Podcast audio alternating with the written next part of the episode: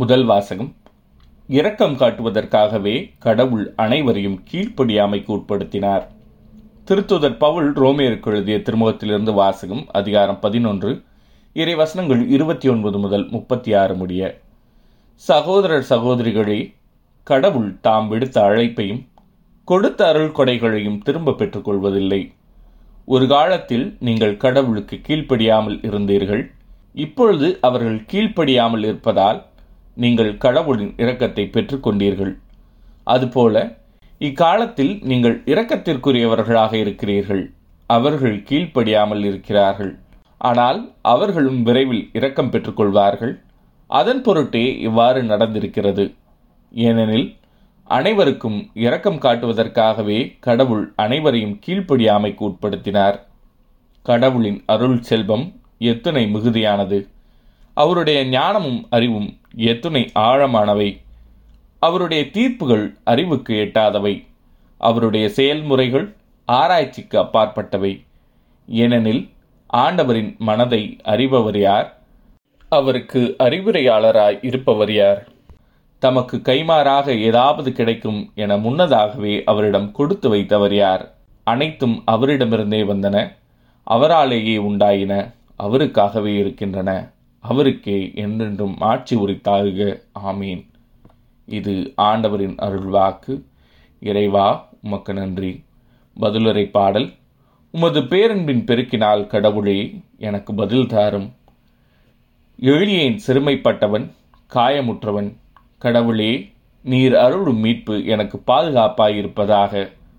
கடவுளின் பெயரை நான் பாடி புகழ்வேன். அவருக்கு நன்றி செலுத்தி அவரை மாட்சிப்படுத்துவேன்.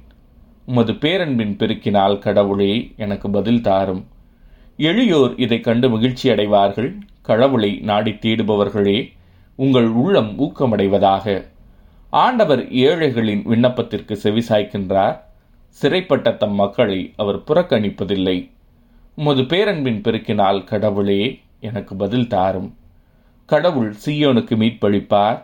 யூதாவின் நகரங்களை கட்டி எழுப்புவார். அப்பொழுது அவர்களுடைய மக்கள் அங்கே குடியிருப்பார்கள்.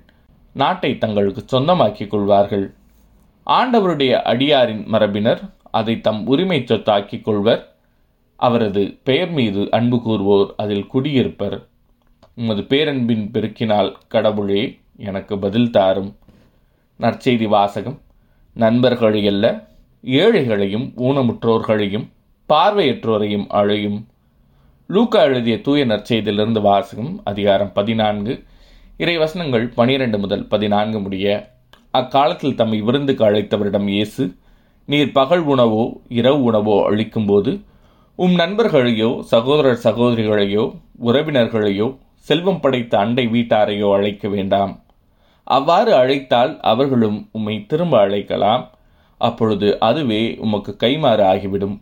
மாறாக நீர் விருந்து அழிக்கும்போது ஏழைகளையும் உடல் ஊனமுற்றோரையும் கால் ஊனமுற்றோரையும் பார்வையற்றோரையும் அழையும்.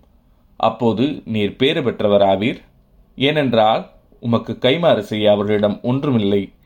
நேர்மையாளர்கள் உயிர்த்தெழும்போது உமக்கு கைமாறு கிடைக்கும் என்று கூறினார். இது ஆண்டவரின் அருள்வாக்கு. கிறிஸ்துவே உமக்கு புகழ்.